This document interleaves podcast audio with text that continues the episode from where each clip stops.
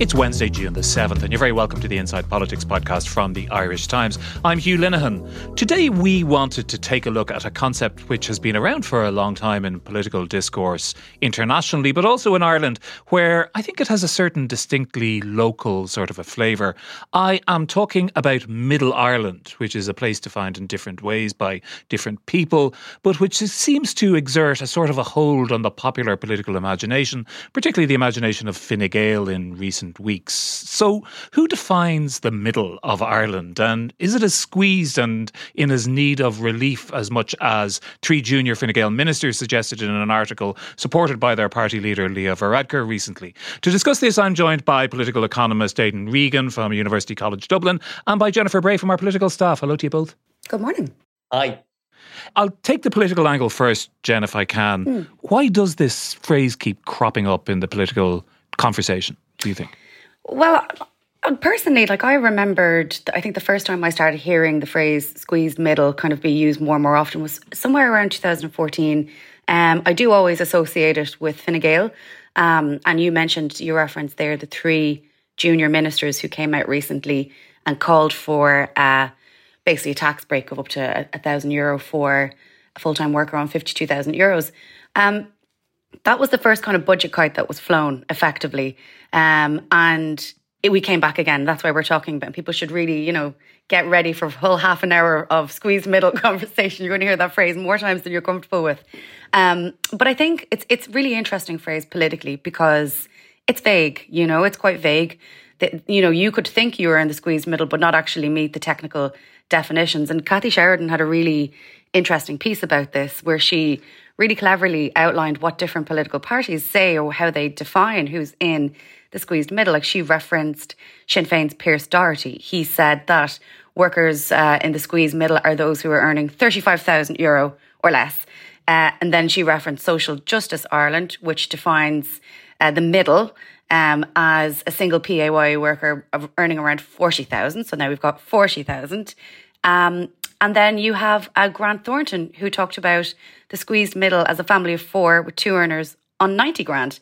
Um, and long story short, it was the CSO who kind of defined the squeezed middle, the true middle, and, and that is an earner in Ireland making in and around 33,000 euros a year. So, so Pearse Doherty seems to be kind of more, more on the money there. But like I say, it's a very politically vague term, but it has taken on this kind of whole loaded meaning, and I'm sure we'll get into that a little bit later. I mean, I suppose it's deliberately vague, isn't it, Aidan? Because it's more politically advantageous the vaguer you make it, and so that people can say, "Oh, yeah, that includes me." Yeah, no, exactly. I mean, I think there's the political aspect, then there's kind of the economic aspect, and politically, it's a term that has been used by Fine Gael a lot, uh, as Jennifer said. But actually, you know, I think there's a fairly clear definition of what is kind of middle income, right? And I use the definition that, for example, with my students, if I'm teaching this, that is from the OECD. So the OECD published a report in 2019, if I'm not mistaken, with a strange title actually for the OECD. It was called the squeezed middle class, right? So they were using that term, the squeezed middle class. And they define kind of middle income, which again is middle income, middle class. Class is a wealth based definition. We could get onto that in a moment. But middle income, they define as a household with disposable income that falls somewhere between 75 to 200% of the national median, right? So, national median income uh, in Ireland, according to the EU survey in income and living conditions, is about 47,000 euros, right? 47,000 euros on average household. That's per household as opposed per to per individual. And we could get into the individuals of it if you like, but per household, which is about 3,800 a month, right? So, so 75% of that to 200% is anything between 34 and a half, let's say 35,000 for argument's sake, to 92,000, right? So any household with disposable income that falls between 35,000 and 92,000, according to the OECD's definition, is technically speaking the middle income. And they show that 60% of households in rich democracies on average fall within that category. Now, they break it down further by saying, look, if you're on 35,000 euros disposable income per annum for a household, let's say it's two plus one or two kids, you know, you're not exactly high income, right? So they they define the lower end of that as lower middle income. They define the higher end of it as higher middle income. they define anybody who falls below the 35,000 figure for disposable household income as low income, and anybody above the, the, the 92,000, for example, in the Irish case, would be high income. So if you have disposable income of 90,000 or above, as a household in Ireland, you're high income. If you have anything below 35, you're low income. But if you're somewhere between that, you're broadly middle income. Now, you put all these numbers aside and you break it down on an individual basis, it kind of does fall quite close to what Jennifer just said. On an individual level, to be more precise, it's probably about 31,000, right? Which means that you're already not paying the higher rate of tax, etc., and so on. So there is actually a statistical definition of what is middle income and it's between 75 and 200% of the national median. But again, it matters if we focus on earned income, non earned disposable income, pre tax, after tax. There's lots of different things we could get into there uh, if you want to bore your listeners with the detail. well, that's what we're here to do and what we try and do every week. I, I, you know, actually, I mean, those are very helpful numbers, I think. And it is interesting that they, they essentially, you know, run all the way from what Jen described as the Sinn Féin definition to the Grant Thornton definition. So while they're useful, they're also extremely broad. And the devil is sort of in the detail, isn't it? And, you know, there are lies, damned lies, and statistics. And, you know, there are three people sitting in this studio at the moment. You could say what their average income is, and then a rich person could come in, and they, then you say, "What's the average income?" and it goes up, you know, mm-hmm. by uh, substantially. And so people do tend to pluck these numbers out, and some people go for a median, which is in some ways more representative. Some people go for talk about an average. An average tends to push the number up, doesn't it? It, it does exactly. And see, there's a long tradition in political science of treating the, the the kind of the voter, if you like, that falls between kind of median to mean income as the critically decisive voter. So when when when political parties say they're chasing that middle income vote, uh, to use a more political narrative, as Jennifer Jennifer was alluding to, it's typically that voter that falls between the kind of median to mean the mean, the average is typically higher than the median because, as you say, somebody who's a millionaire walks into this room, all of a sudden, all of us are millionaires, right? So, so if I'm not mistaken, based on those numbers, like if you look at it at a household level, that's basically households that fall between 47 to 56,000. So if I was, if I was a politician, I would be thinking the critically decisive voter that is middle income at a household level would fall between that kind of 47 to 56,000 disposable income, right? Which actually means their gross income before taxes is a bit higher. Hence, when Fine Gael are talking about their kind of critically decisive voter, it, it seems to me it's quite obvious that they're talking about people that are actually in the top quintile, the top 20% of the income distribution. It's not really median or middle income, but politically, of course, it sounds much better to talk about something that's in the middle, whereas in actual fact, it's really in the top 20%. Mm. Yeah, I want to talk a little bit more in a minute about who, who Fine Gael are, are specifically targeting. But it is an interesting point that Aidan makes there about even the phrase middle. Well, if we take it out of the economic space for, for a second, Jen, and look at it in the political area, the middle area by definition is the one that's contested. It's the one that's going to win you the election. There are hardcore supporters for specific parties, and then there are, in theory at least, this floating group in the middle who can be appealed to with targeted pledges of one sort or another. So it's got a political as well as an economic economic reality, doesn't it? Oh, there's definitely political reality. I think the idea of the squeeze middle and targeting those votes, I mean, I, I think it's really politically potent. And the reason why is because, you know, I don't know what you earn, Hugh, and I don't know what you earn, Aidan. And a lot of us can presume that we are, in fact, ourselves the squeezed middle. Um, and I think if you were to survey people and ask them, you know, would you consider yourself to be, I would say up to anywhere up to 70% of people probably would consider themselves to be part of the squeezed middle. Um, and there's a whole lot of different reasons for that. Um, and I think, like politically, Fine Gael, what what it says to me when they come out with a budget call, like you know the the one thousand euro um, kite that was flown, that tells me that they are looking to their own base and trying to shore up what they presume they already have. Now we know they're somewhere between twenty percent, twenty five percent in that kind of 5% range in, in, in, the polls at the moment. I think they're speaking to their own and trying to shore up that vote. I think the difference really is actually that I do genuinely believe a lot of those votes are up for grabs. Like you mentioned, this idea of kind of specific ideas to appeal to this whole swathe of, of, of people. But I do believe, and we've seen it now in the success of Sinn Féin, that those votes are continuously and more often um, up for up for grabs. Um, I I personally think the the vagueness of it um, kind of shows me a little bit the Fine Gael are a little bit out of touch because if you actually look at what wage you would need to be earning in order to benefit from the maximum, let's say, of, of that 1,000 euro um, idea, you'd need to be somewhere over 45,000. And we've already talked a little bit about the actual different levels and the fact that actually middle income or, or squeeze middle is probably somewhere closer to between 30 35. Um, so I would just question how in touch they are with even their own ideas, because, like you said, you'd have to be probably in the top third of earners in order to benefit from that. So, is that Fine definition of the squeeze middle? And if so, isn't that very interesting? Well, among the many things I wonder about this is I was rooting around on Google, Aidan, about this to say, where did this phrase come from? Not just in Ireland, but internationally. There's two things that immediately jumped out at me. Um, Nancy Pelosi, I think, was one of the early adopters of it 15 years or so in American politics back in, in 2006. And she talked about the squeezed middle class not a word that seems to crop up in the Irish uh, debate so much. And uh, Ed Miliband did the same in his unsuccessful electoral campaign in the UK a little bit less than uh, 10 years ago. So those were all both parties of the centre left who it seemed to me were trying to position themselves again to appeal to that contested electoral ground in the middle and to say we're not just a party of the, you know, of the poor or of, of lower income earners. We're also, you know, we're also fighting for the middle people. But in Ireland, as Jen has just laid out, this phrase seems to be associated with the centre right. Why do you think that might be? Yeah, it's a good observation. I think, well, as we know in the US, middle class is a kind of a, a way to describe the working class, right? Mm. Because nobody likes to refer to themselves as the working class. And a bit, a bit of that going on in the UK as well. But I think, you know, so it's why it's, I think to a certain extent we've touched on it already. I think Fine Gael understand why. I think they do actually know who they're targeting. I think they know that they're targeting about a quarter of the electorate. I think they understand that they're not going to compete for basically 50% of the electorate. I, I think they get that.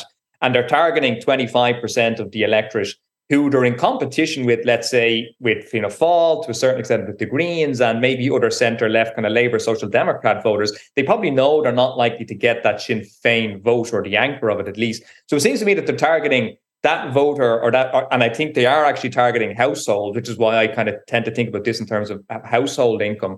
They're targeting certain households, probably two earning couples with one or two kids who have fallen into the higher rate of tax and they know that. And all of a sudden they're now paying, you know, more than they were previously over the past two years because their wages have gone up. They probably are paying privately for childcare. They probably have private health insurance as well.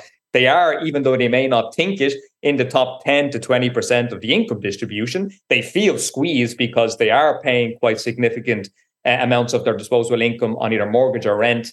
Uh, or they're not going to get the rental vote. It's really mortgage owners or homeowners, plus the fact that so I think they know who they're targeting. And the reality is, there is a cohort of those voters. They're not particularly high income. They're not low income. They're not really squeezed in the way somebody on, on low income is, for example but they do feel like they're paying a lot out of their disposable income and not getting anything in return. So it seems to me the Fine Gael know that basically we have now basically European style taxes, European style income taxes, but US, UK style public services. And therefore, a lot of people are paying privately for those services and they want some of their money back in tax cuts. And I think Fine Gael know that by a narrative of, of income tax cuts, which is in the Irish case and increasingly in Western Europe, a kind of centre right, liberal centre right policy pa- platform, I think they know exactly what they're doing. And I think there is actually votes up in it for them.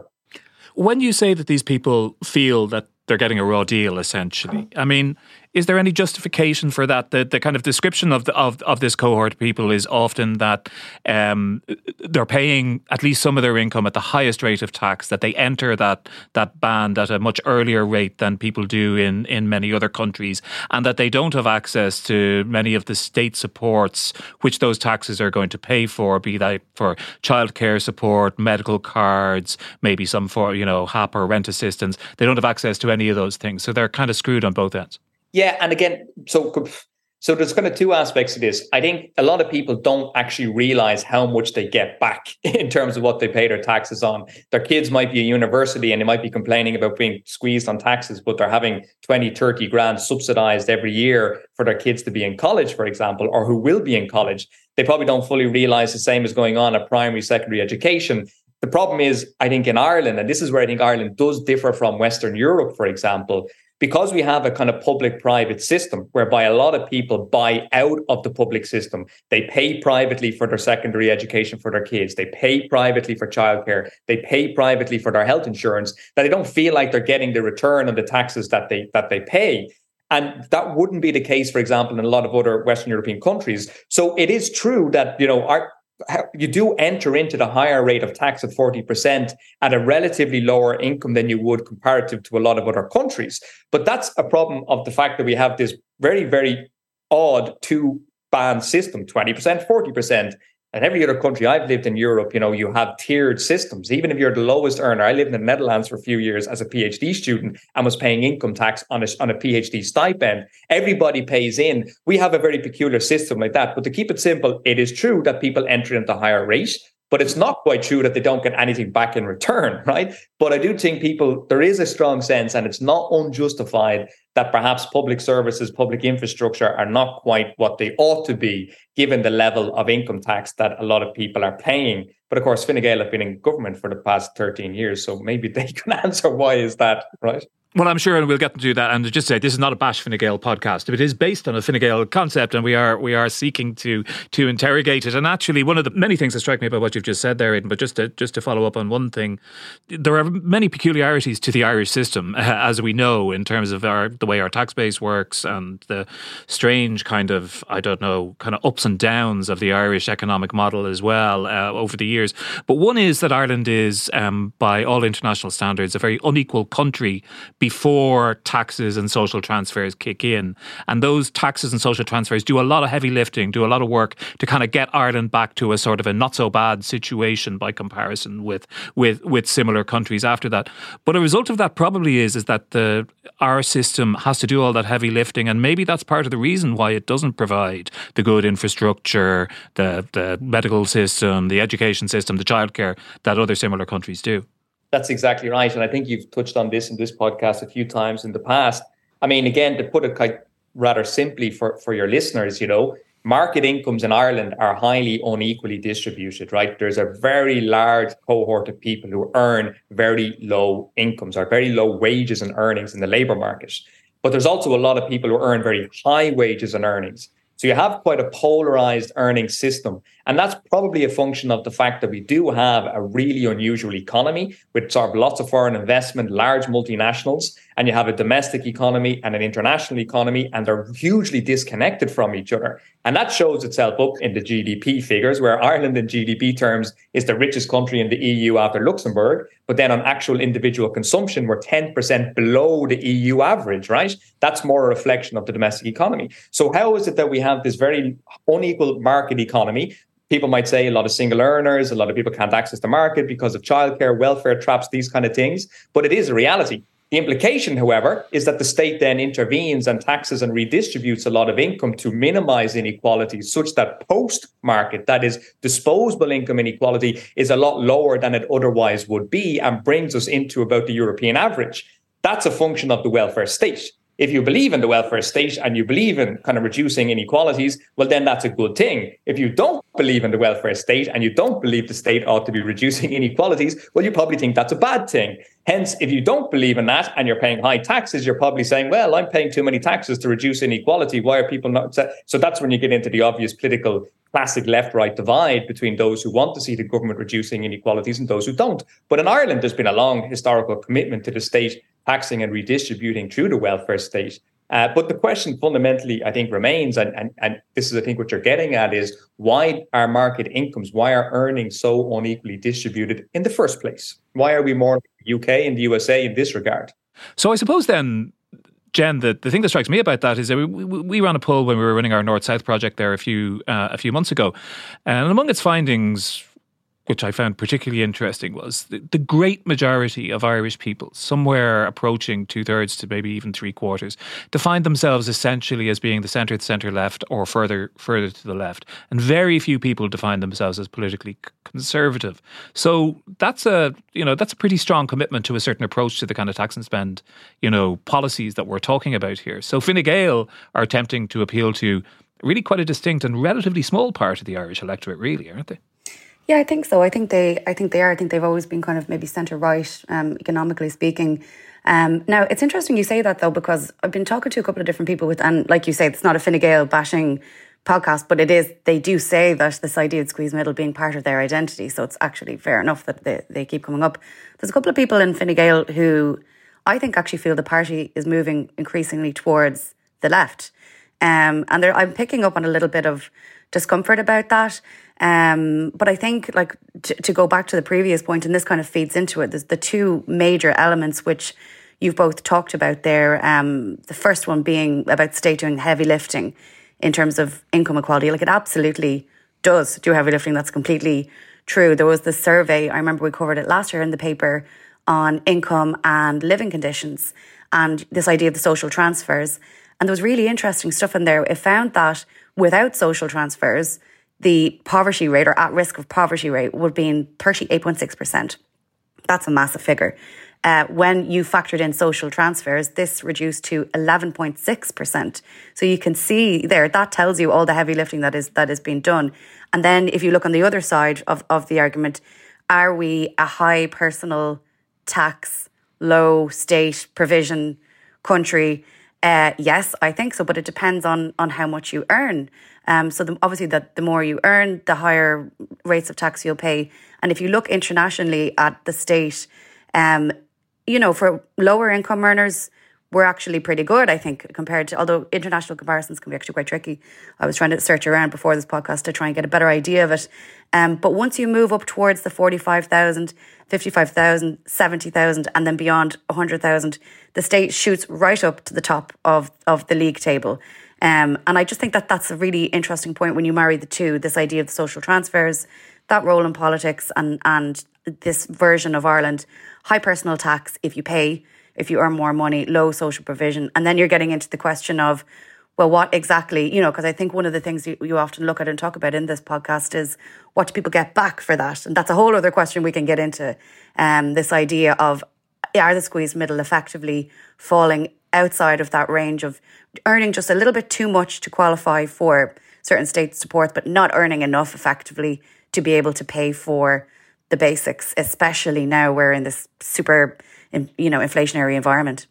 There's one other part of this before we take a break, Aidan, um, that strikes me about it that you know, successful centre right parties in other countries and here, uh, and it's perfectly legitimate, by the way, to be a to be a centre right party. They do so by appealing not just to the top twenty percent of the population, but to a larger amount of the population to try and achieve a majority or something close to it. And they often do that by um, by laying out a set of values which are based around notions like aspiration and the idea of being able to get on in life, raise your you know, you know, uh, invest invest in a property, uh, build your career, maybe build a small business. So they're about what the state is going to permit you or allow you uh, to do in terms of making a success of your life. That was very much the. Yeah, I could hear that in Leo Varadkar's interview with with with Pat Leahy a, uh, a week or two ago too, and that's really how they achieve their majority, doesn't it? And how does that fit into this, the aspirational element? I think it overlaps with the debate which you might have about when does middle income become middle class. And I think having middle income no longer is enough to reach a middle class lifestyle because middle class typically means home ownership. So, does middle income today, for example, give you uh, access to home ownership? And the answer to that question is no, certainly not if you're on low to middle income. And I think this, for example, was highlighted quite clearly in the OECD report in 2019 on the squeeze middle, where they showed that in the 90s, 65% of populations in rich democracies typically fell within that 75 to 200% middle income bracket. That has fallen to 60%. But more specifically, what they show is that as a percentage of disposable income, households are spending much more now on things like healthcare, education, childcare, and the cost of housing in particular has gone up depending on the country. In question, anything between a quarter to a third of disposable income spent on either mortgages or rent. And I think it's this decline in the aspirational home owning class that is really critical uh, to the centre right because as that declines, centre right parties really lose their political base. And if you want to break down sort of income, middle income in the Irish case, homeowners have a significantly higher uh, income, right? So median income for homeowners is about 55,000. So national median income, right, for homeowners, disposable income that is, is about 55,000 per annum. For renters, it's about 38,000, right? So that already tells you something about the distinction between the homeowners and renters. So it seems to me that the problem for Fine Gael, politically speaking, is less on the question of middle income, giving people back 1,000 quid, 20 quid a week, three euros a day in, in disposable income. It might work, might get you some votes, but it's the decline in that aspirational home owning class that I think is critically eating into their voter base because historically, as you point out, Hugh, the centre right have always built their anchor from home ownership. Fianna Fáil did that, for example. You know, the Tories did it in the UK, then Labour copied it by privatising social housing. And we could go on back through history whereby even authoritarian right parties from Franco onwards always had this aspiration. We need to have people owning property, home ownership, because if they do, well, they'll tolerate a lot of other stuff in society.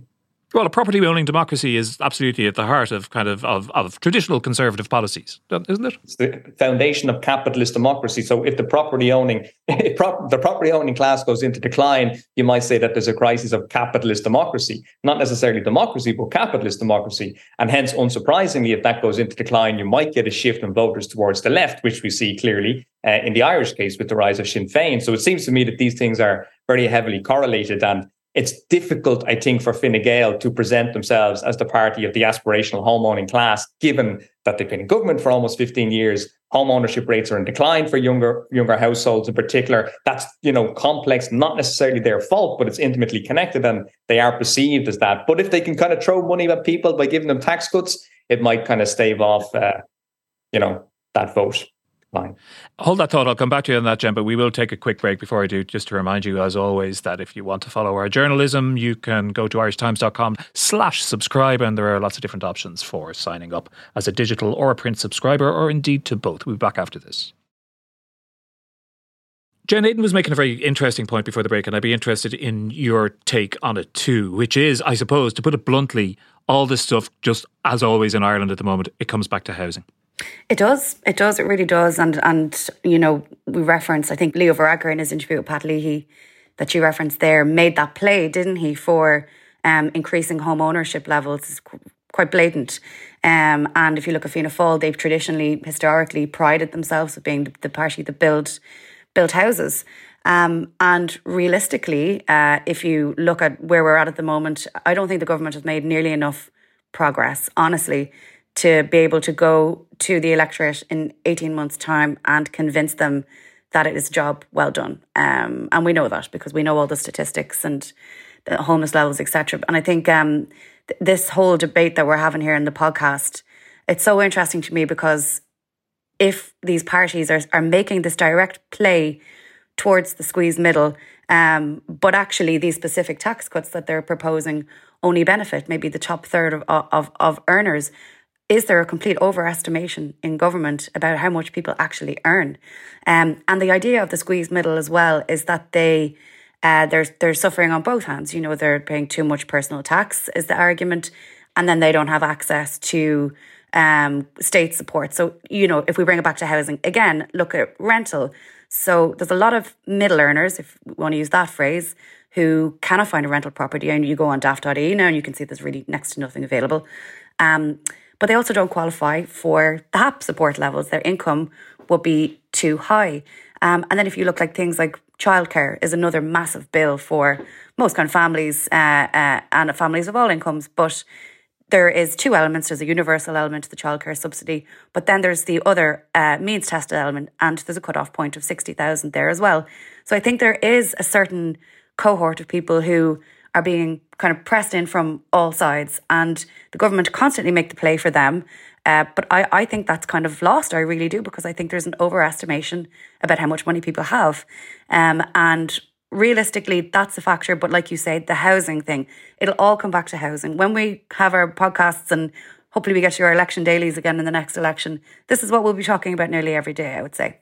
I'm looking forward to that already, by the way. But maybe that debate then, I mean, the idea that the government doesn't know what the numbers are is is is, is kind of intriguing, Aidan. But like if we were doing a Swedish podcast right now, people would be able to get on the internet and find out how much you make and how much I make and how much Jen makes and thank God, obviously that, that that's not going to happen. But I am going to um, offer the, the view, which I think is supported by facts, that um, Irish Times journalists and academics and various people in those kinds of walks of life are actually in that upper strata. And I wonder how much that influences or skews or maybe, you know, imbalances the way in which we, we, we debate these issues. It does entirely. And, but actually, one could break it down by sector. I mean, so it seems to me a big structural, and I think a lot about this, right? A lot about it, but it seems to me the big structural shift that has taken place, not just in Ireland, but across all capitalist democracies, is that you've got a growth in higher education. More and more people have higher education. In the past, higher education correlated with high income and home ownership. They were just, you know, together. That's not necessarily the case anymore. You have a growing section of the electorate, about 20, 25%, who are higher education but low to middle income, right? And I think it's that vote, for example, we so we see comparatively in political science is the anchor of the center left. And actually, people who work in media and culture, I don't know about the Irish Times, uh, are actually typically more in the lower to middle income. It is true university professors would be in the higher to middle income, but actually in culture and media, it's often women on low to middle income. And it's women who work in health and education and culture and media that are increasingly the anchor of the center left. They're higher educated, but not necessarily high income. So that is a big structural change whereby the left is very much anchored in that vote. But to answer your question directly, Do, of course, these things uh, bias our views, but if you understand the, the numbers, then it should also uh, tame your our understanding. I'm not sure I agree that Fine Gael don't understand this, though. I, am not that I would push back this. I think Fine Gael do understand it. I think they realize that we operate in a multi party system. I think they know that they're going to go into opposition after the next election. I think they know they can call for all the tax cuts they want because they won't actually have to implement it in government. And I think they're positioning themselves against Fianna Fáil, who may expect to be in government after the next election with Sinn Féin. And, and Fine, Fine Gael are really positioning themselves as a centre right Liberal Party in opposition that will probably position itself as the income tax cutting party. But there's a reason why they don't do it when in government, right? because when in government, they understand that in order to pay for the things that people want, you need to have a stable tax base. And as all the reports, and as everybody knows in the Irish case, and as you touched on a moment ago, Jennifer, the peculiarity of the Irish tax system is that we've got an extremely narrow, concentrated income tax base. High earners pay the vast majority of income taxes. Mm. Corporate taxes are highly concentrated in a small section of firms. So on that basis, Fine Gael know that there are high income earners who are really unhappy with the level of income tax they pay, and they see that as their vote. So they may call it middle income, but I think they know quite well that it's not really uh, who they're targeting. They're really targeting the top quintile, or more specifically, I would argue the top decile of the income distribution, and they may get it solid. They may get a solid fifteen to twenty percent of the vote out of that. Which brings us to a sort of internal debate within the government parties, which is going on right at the moment because we hear about it with well sourced reports all the time, Jen, and we see its outcome in things like uh, reports from the Fiscal Advisory Council warning against tax cuts in, in, in today's Irish Times, for example. And that is that, you know, the current Minister for Finance and Minister for Public Expenditure um, are not very keen on this stuff. So there is a tension there between uh, what you might characterized on the one hand as fiscal responsibility and on the other hand as a as a commitment to tax cuts. And you know, I wonder how does that play out? Because the whole question of, I mean, we've you know we've seen the problems of counter cyclical economics in, in, in Ireland before not being implemented and Charlie Charlie McCreevy's when I have it I spend it you know ending up ending up in tears. I mean there has to be a fear of that too doesn't there? Of course yeah. And look let's call a spade a spade. These ideas that have been floated around they're kites you know they're budget kites that are flown and shot down um, and that is like the point has been made here that is in order to differentiate themselves uh, like I said from Fianna Fáil um, and we know what they're doing there. But like like you mentioned, if you look at the front page of the Irish Times this morning, you have the Irish Fiscal Advisory Council saying, no, basically, you know, this is a bad idea. Um, and it can't be done. I think they were talking about just the paying enough to stand still. Even just putting that money aside leaves you with very little for these great ideas of, of tax cuts, etc. Um, and the fact that the government would be potentially relying on these really volatile, uh, insecure, uh, unreliable flows of cash from from from multinationals in the precarious position that could leave us in in the future. So what will happen really is we'll have the summer economic statement that will actually say here's your budget envelope. Now they always find money down the back of the couch beforehand in this way and that way or different revenue raising uh, measures, but that will basically give you the envelope. So realistically, you'll know pretty much what the parameters of the budget are very soon by the time they go into the summer recess. And then they'll have to operate within those constraints when it comes to the budget, unless they blow the spending rules. Um, so, so much of this is what I'm saying. So much of this is not hot air because there is a political aim. Um, like Aidan said, and I totally agree with that. Um, but I find I find it very hard to get excited about budget flyers, to be honest. Well, you're doing your best, to, be, to, to, be fair. Um, uh, there is a, a, question, it seems to me, of simple kind of tax justice, for want of a, a better phrase, which is that if you're in a at a moment of relatively high inflation, are we, as we are at the moment, and if inflation's running at six, seven, eight percent, and people are getting wage increases, probably not even you know achieving that, but trying to match it, so maybe getting wage increases of five percent, and if those wage increases bump some of their income uh, into a higher tax band, even though they're effectively, you know, they're actually being worse off in terms of their gross pay. I mean, the tax band should take account of that, shouldn't they? Yeah, no, for sure. And I think, you know, I think there is a case for income tax reform in Ireland. Um, I mean, the government's own independent commission on tax and welfare gives lots of very interesting ideas about how to reform the tax base. The objective, however, and I think anybody who who has you know a non-political view of this, if they're if one can have a non-political view of taxation, they can't. Let me even take that back if the objective is to widen the tax base to afford and to invest and to finance those things that people want health social care education whatnot well then you have to stabilize that tax base somehow. And i think that's the real challenge right?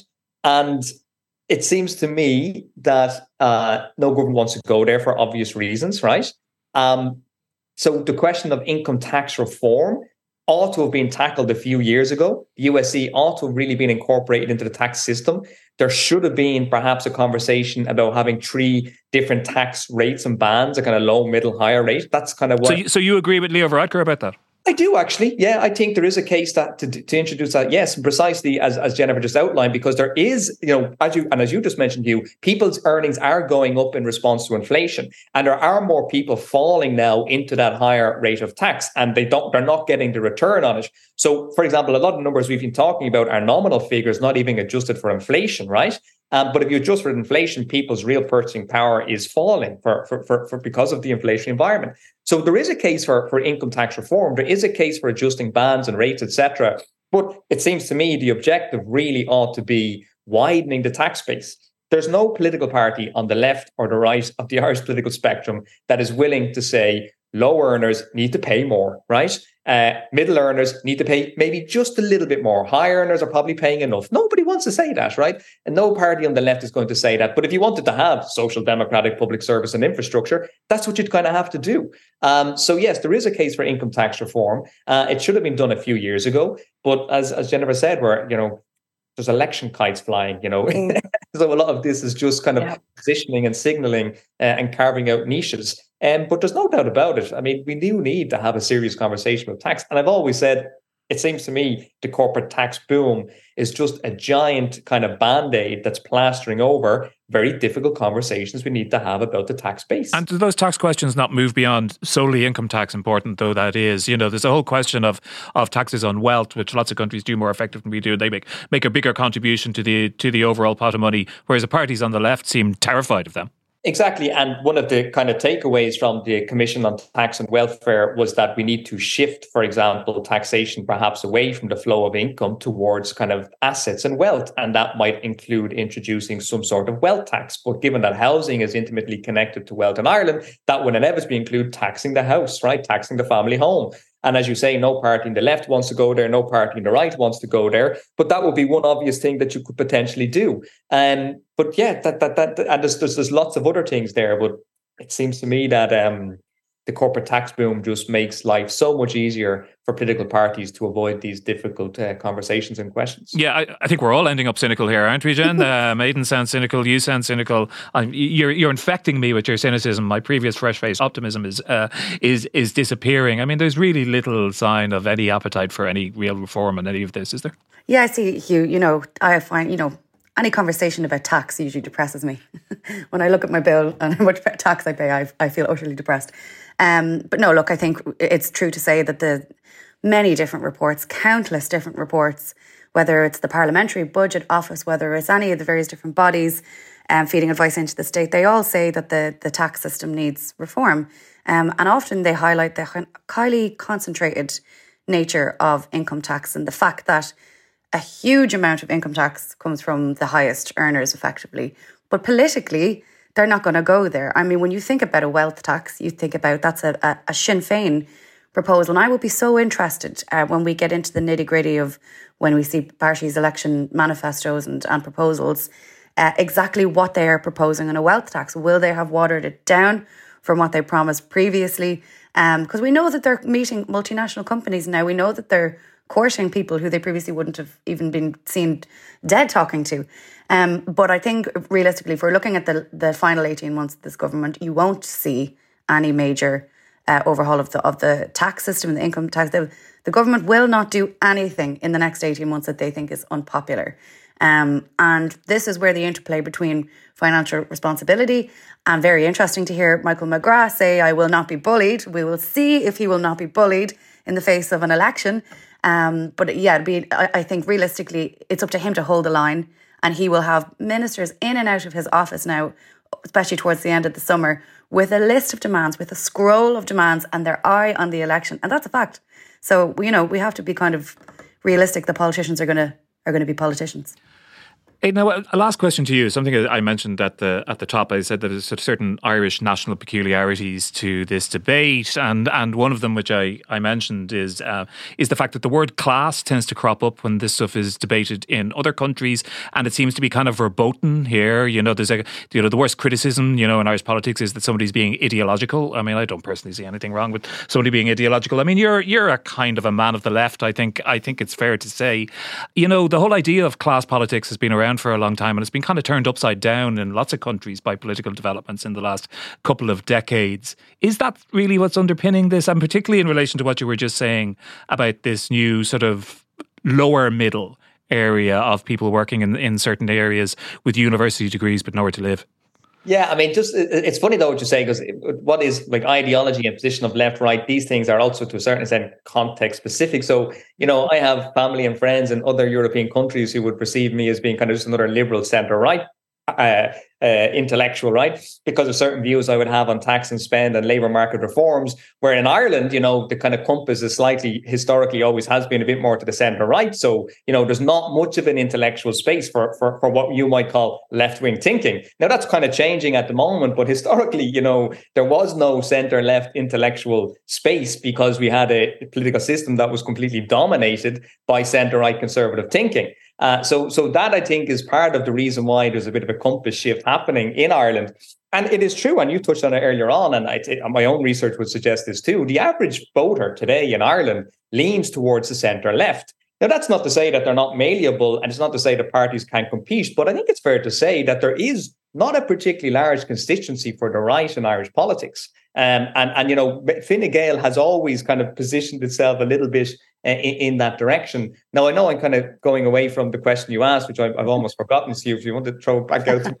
Jeez, I've almost forgotten it myself. No, it's, it's you know, the idea of class politics underpinned oh, yeah. politics, you know, everywhere for a long time. I mean, it's debatable about whether it does in the same way or maybe it's yeah. just, it's changed quite profoundly. It seems to me that, you know, there is quite clearly an class polarization in Irish society.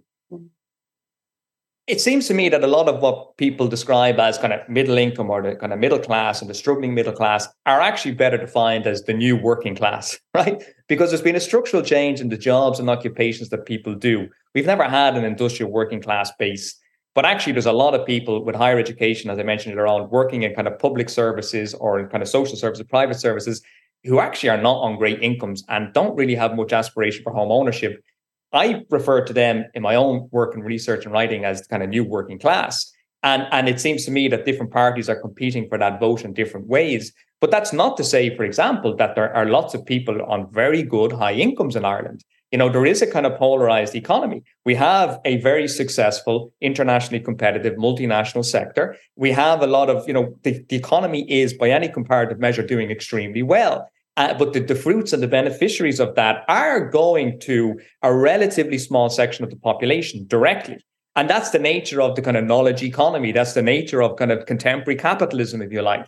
The state does a pretty good job at redistributing but it's never going to satisfy, I think, people's aspirations. And I think it's in that context that you can understand why Sinn Féin have managed to position themselves as kind of, you might call it left populist or kind of, but really, if you look at their policies, they're pretty run of the mill center left policies that they've articulated, uh, although they're coming at it from a very different class base. So, yeah, I do think that Irish politics is realigning along new class lines. I do think that you're probably likely to see Sinn Féin and Fine Gael as kind of two kind of competing parties in that class space. I think Fianna Fáil will struggle to uh, create an identity for itself in that mix. And then the kind of centre left and green parties will probably continue to try to target, well, university professors and, and media people, right?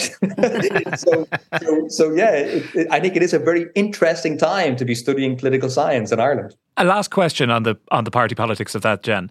Does that landscape, um, which Aidan describes, does that suit Fine Gael and Sinn Féin? We've seen signs in the past. I remember the Dublin Bay South by-election. It kind of suited both parties, um, although neither of them won it in the end. So maybe maybe that answers the question. To kind of define themselves as being get Fine Gael out or keep Sinn Féin out as being the, their their purpose to kind of create a new polarity in Irish politics. Is that what they both seem to be trying to do to some extent?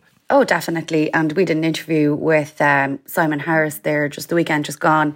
And he was kind of, I just threw a kind of not a glib question, but just a standard run of the mill question out about, you know, now that you've left the Department of Justice, what are you going to be focusing on in Department of Higher Education? And he kind of reeled off very quickly some policy things. And then he said, but the actual, the real thing is convincing the voters next time around that Sinn Féin do not belong in government. Like this is the essence of Fine Gael right now is to gear up to give the electorate that message that anyone but Sinn Féin is basically what they're saying. And you will see that and and, and you're seeing that that realignment. And I think actually traditionally, and we started this podcast today by talking about Fine Gael and their their call for out to Middle Ireland and the fact that they say that's, you know, part of their identity and everything. To me, I see Sinn Féin actually taking that space. Um, and I think they'll be fighting for those voters, be scrapping for those voters between each other and and uh, that'll be the context. That'll be the battleground uh, ahead of the next election. Um, well, I'll be interested to see what Fianna Fáil's uh, particular ploy will be and, and whether they completely rule out going in with Sinn Féin. But that's a topic for a different day, Hugh. Indeed, we will get to that. I think you gave us our podcast title there, Who Speaks for Middle Ireland. We'll leave it on that bombshell. Um, thanks very much to Aidan and to Jen for joining us. Thanks to our producer, John Casey, today, and our engineer, JJ Vernon. We'll be back with our usual wrap on Friday, but until then, thanks very much for listening.